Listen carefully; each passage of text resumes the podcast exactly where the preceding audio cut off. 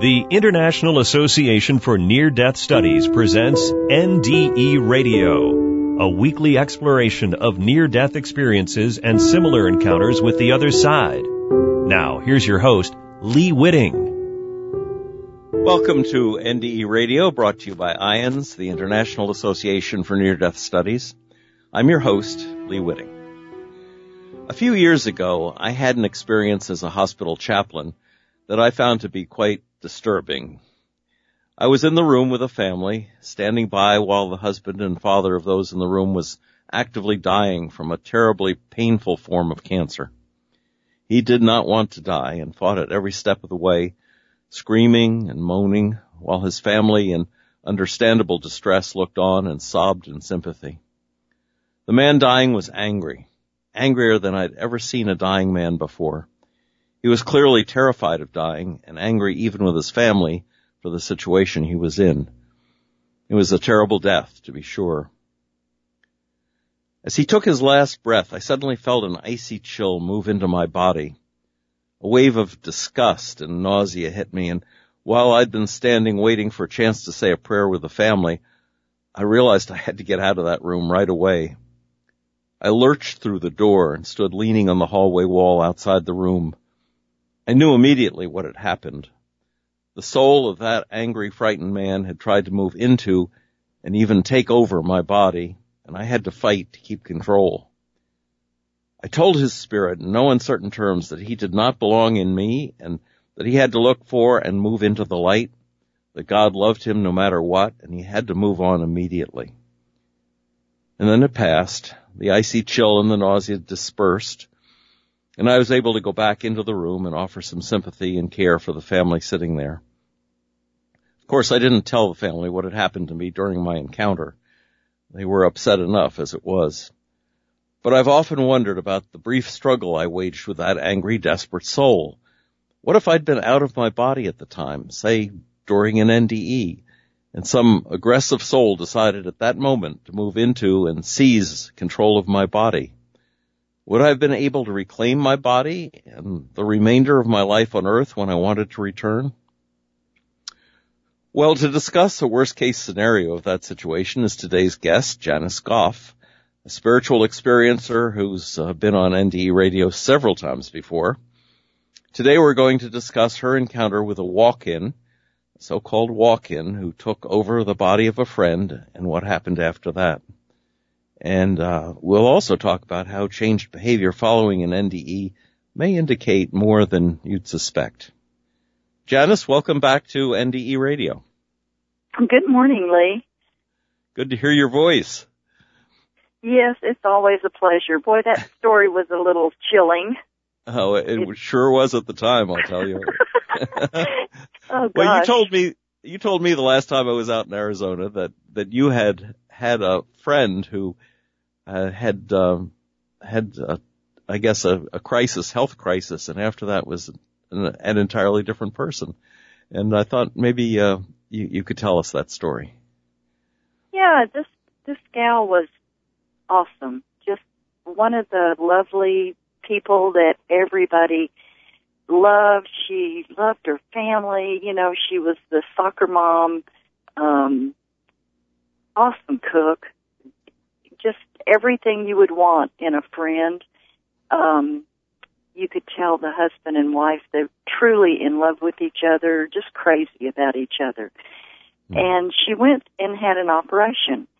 Um, we knew the week before she was going in, so of course we all, you know, kept her in our thoughts. Um, she was in the hospital probably maybe a week, and the day that she came home, um, he called us and he said, Janice, can you come over this evening for a little while? I said, sure. You know, I wasn't going to come because it was so soon after her operation, getting home and all that.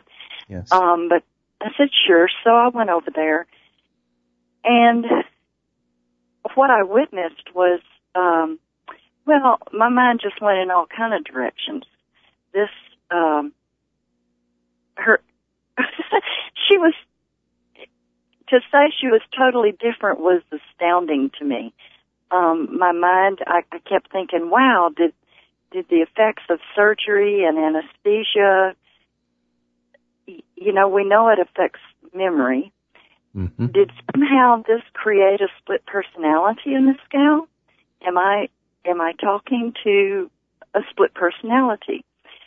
Did it create amnesia where she just doesn't remember anything? Because mm. she didn't know me. Hmm. And she didn't know me at all. And really had no idea why I was there. Um, I asked her about her operation and she didn't have any comprehension of an operation. Okay, so those are all, you know, basic things and I thought, well, you know, things will settle down in a day or two and it'll kind of get back to normal. Well, she sat there really bored, fiddling with her fingers in the chair in the corner of the room. Her children, she had two little children that came in and were clamoring and trying to climb on her and she kept flitting her hands for them to go away. And then the baby started crying in the other room. So he brings the baby in and he's pacing and holding the baby. And she said, would you make that baby be quiet? and she never called any of the children by their name. And then I, I got to thinking, my gosh, something is way, way weird here. Um, I mean, beyond my comprehension, beyond my experience. And I'm like, this is not a split personality. This is not amnesia. What is this? I had no idea. And I kind of stayed just a few more minutes. I visited with him. He walked me out to the car with all the children. And he said he doesn't, she doesn't even know her children. Her mom called. She did not know her mom. And her mom ended up in tears because she told her mom, what, you know, who are you and why are you calling me? Hmm. So over the next week or two, maybe a couple of weeks, I had visited with him off and on. He was in the Air Force, and uh, he would call me on break. They had um, some other close friends as well, but they were terrified, so they wouldn't come and they wouldn't talk to him. Hmm. Um, and he said it's not getting any better. She she doesn't. She's not even the same person. She's a vegan now she won't eat any animal products. Um, she won't even cook. She won't touch it. She won't touch eggs. you know, on and on and on. And I'm like, mm. wow, that's kind of extreme. But the other things that we saw were just a total flip flop from who she had been. The um he came home from work and all the furniture was out on the street and he thought she was moving him out um, because they just were struggling to get along. And, but no, she had moved all the furniture out and ordered all new stuff and brought it in, um, and had somebody set her whole house up. And it was a total different, um, decoration, you know, weird, way, way odd stuff mm. that she brought in to decorate her house with.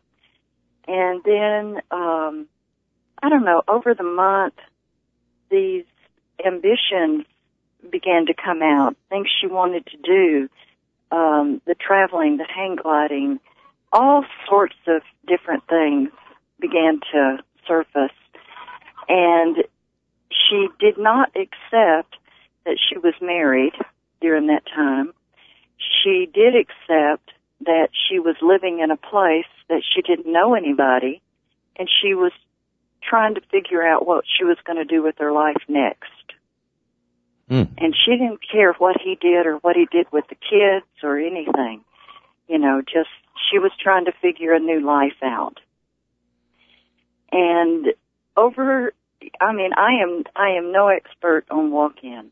I didn't even know what they were back then. And I was visiting with another friend and she said, my gosh, Janice, that sounds like a walk-in. And I, you know, well, what is that? Because uh, I definitely, evidently am not one. I seem to be congruent from in my lifetime with all my experiences are pretty, pretty congruent. And so she began to explain what walk-ins were and some of the effects of walk-ins on life. And she said most likely they're going to get divorced. She's going to move away and everybody that the old soul knew is going to disappear. They're just going to leave her and, hmm. and she's going to leave them and her life will be different and his life will be different. And the kids are going to grow up angry yeah. and and confused because they're not going to understand. Um, so the old soul's life is was totally thrown into chaos, and she was really solid. Um, it was all about her. She had whatever mission she had in her mind. She was going to arrange her life to support that and complete whatever she came here for. She did not accept the old name either. She chose another name and that was more comfortable for her. She didn't like the the uh, phonetic flow of the old name, hmm. so she chose another name. and it was like, wow, how do you how do you uh, synchronize a soul coming into an aged body that's got a lot of history behind them with a soul that doesn't have any history, doesn't have any karmic connections with any of these people, and just kind of gets dropped into a slot in our earth time where everything visual we label and identify and she doesn't fit any of that. So it, it was way, it was way, way odd. We, we didn't get over that very well. And we missed her. And we didn't know this new person. And this new person did not want to know us. So. did, uh, your friend who knew about walk-ins say where these other souls come from? Are they ghosts? Um, are they recently deceased? You know, what she explained to me, and I had to go back in my memory to, to remember all this, she explained that for a walk-in to happen, there's got to be a walk-out. And because you've got a walk-in and a walk-out, you've got an agreement. And those souls made an agreement somewhere in living time. Eh, time is so hard to talk about in that frame but did it happen before our friend was even born on earth that she made that agreement? Um, did it happen during surgery and she was having an NDE experience and someone, you know, approached her per se and those two souls made an agreement? Um, we don't know it's kind of hard to think of a mom though leaving her children and making a decision that yes, your journey and your mission is higher than mine. I'm done. I can be done. My children will be fine. My husband will be fine. And they have their own journey. And yes, I'll leave you my healthy body so that you can, you know, come in and do whatever it is you're supposed to do. Mm. It's it's hard to talk about that stuff like like that because we don't really know what took place. Um, the confusing part to me was what does it ha- what has to happen for a walk in to ha- you know to happen and to occupy a new body. That um, silver cord idea, uh, yes. where we're attached to a silver cord when we time travel and that sort of thing that's personal. That is, I say personal, it's individual. I have my own, you have your own, blah, blah, blah. So for a walk-in, that silver cord's got to be unattached from the body and then reattached for the new soul. How does that happen? Is hmm. that is that a surgery sort of thing all in its own? Are there are there people on the other side that take care of that sort of thing? Um, the new soul's got to integrate mind, body, and spirit with the new body, and may not, in this gal's case, have any of the old memories, but yet totally perform functions in the new body.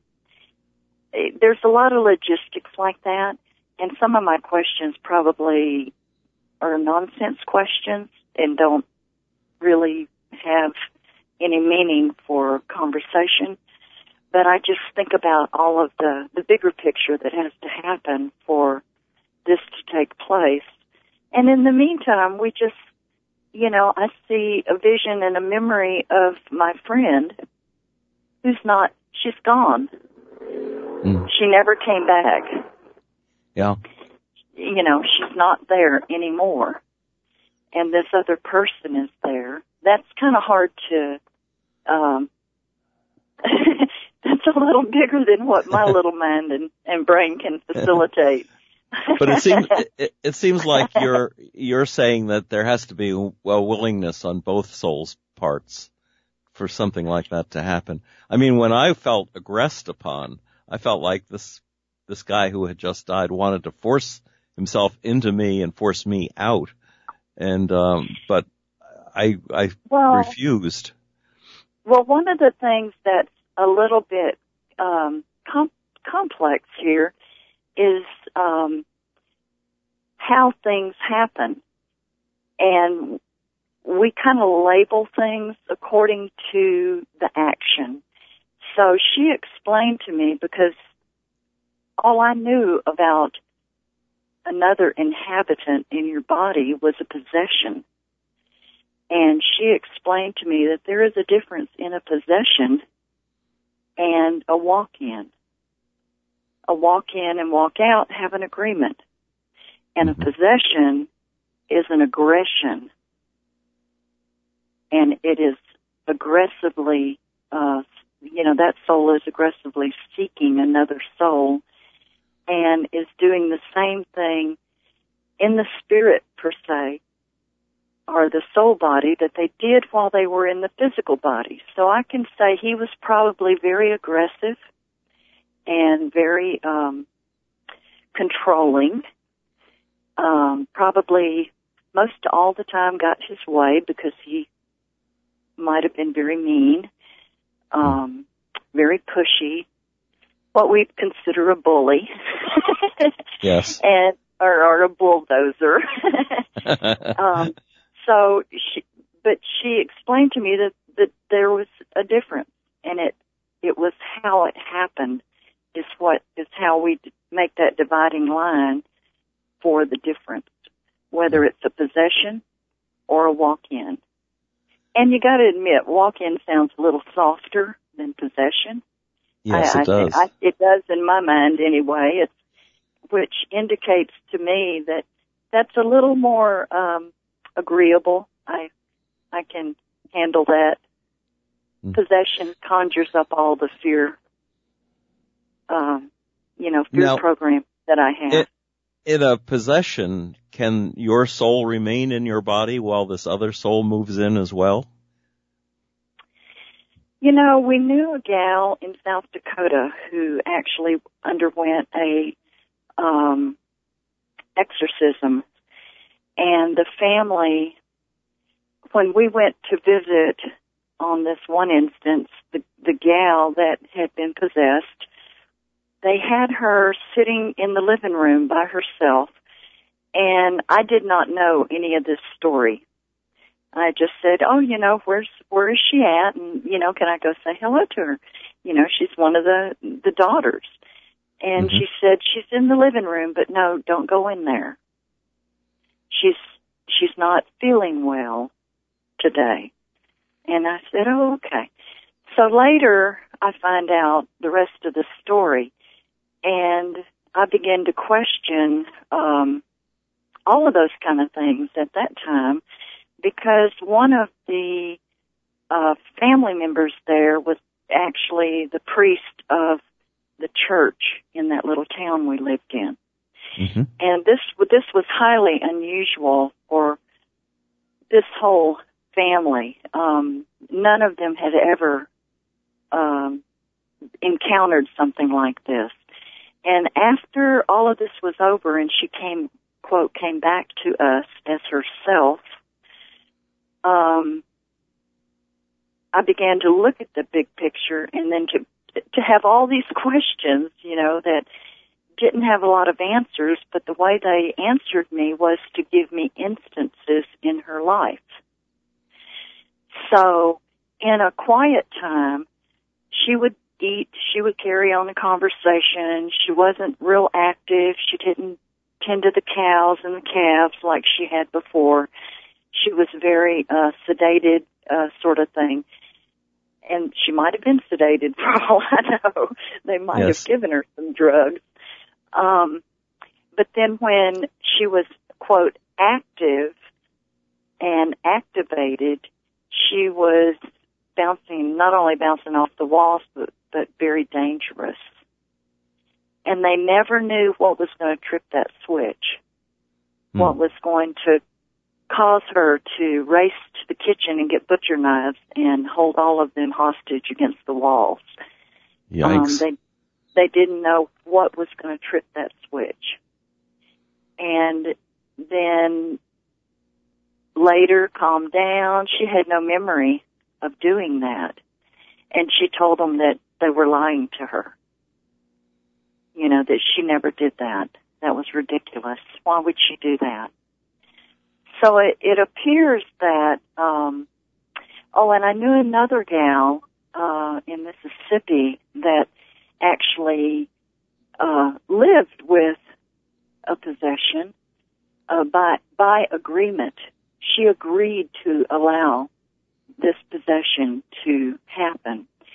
And she became, she ended up with some real severe diseases, was bedridden, and the family totally accepted that she lived with this possession. And they even had a, you know, they called him by name.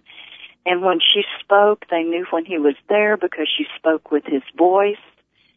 Um, you know, and at other times when the grandchildren were there, she was herself. So I, I'm, I'm saying there's probably room in our body for a lot of things that we don't know.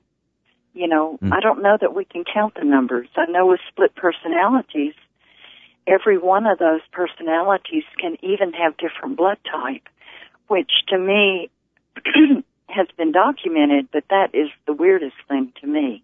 How could that be? I- that makes no I, sense. I have no idea.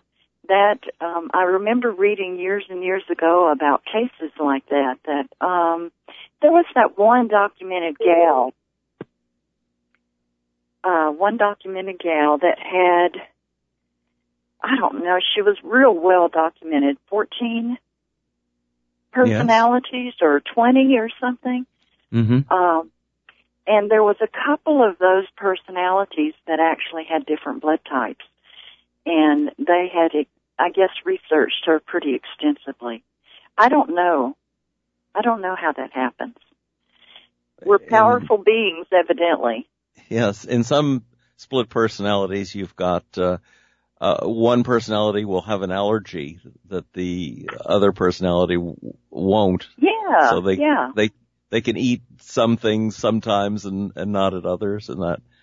Uh, but you know, you the the uh, explanation could be psychological, or it could be uh, a spiritual explanation. But the blood type thing, that's very strange. That was strange. And Yeah. the, in, in, uh, is it infirmaries?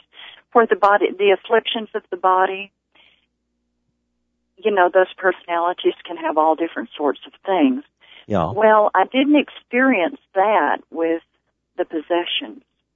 I, I did not experience that, so I don't know anything about that. Um, the woman who had the diseases ended up with these horrible diseases with her possession.